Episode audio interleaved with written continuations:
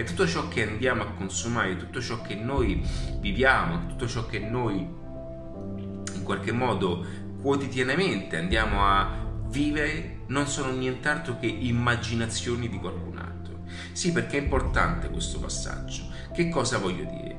Che molte volte le persone vivono, ok, la maggior parte di noi vive una vita in passività. Cioè viviamo un, in un contesto dove pensiamo che tutto ciò che ci circonda sia dato per scontato o sia avvenuto così o sia avvenuto così per caso. Ma noi viviamo all'interno dell'immaginazione di qualcun altro.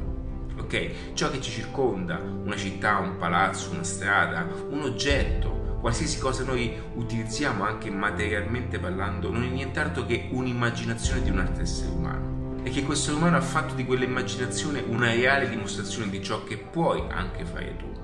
Ora, per quanto riguarda immaginazione, non intendo cose foglie o cose astruse, intendo realmente che ognuno di noi può soffermarsi un attimo, e o meglio fermarsi un secondo e pensare che tutto in qualche modo sia possibile realizzare.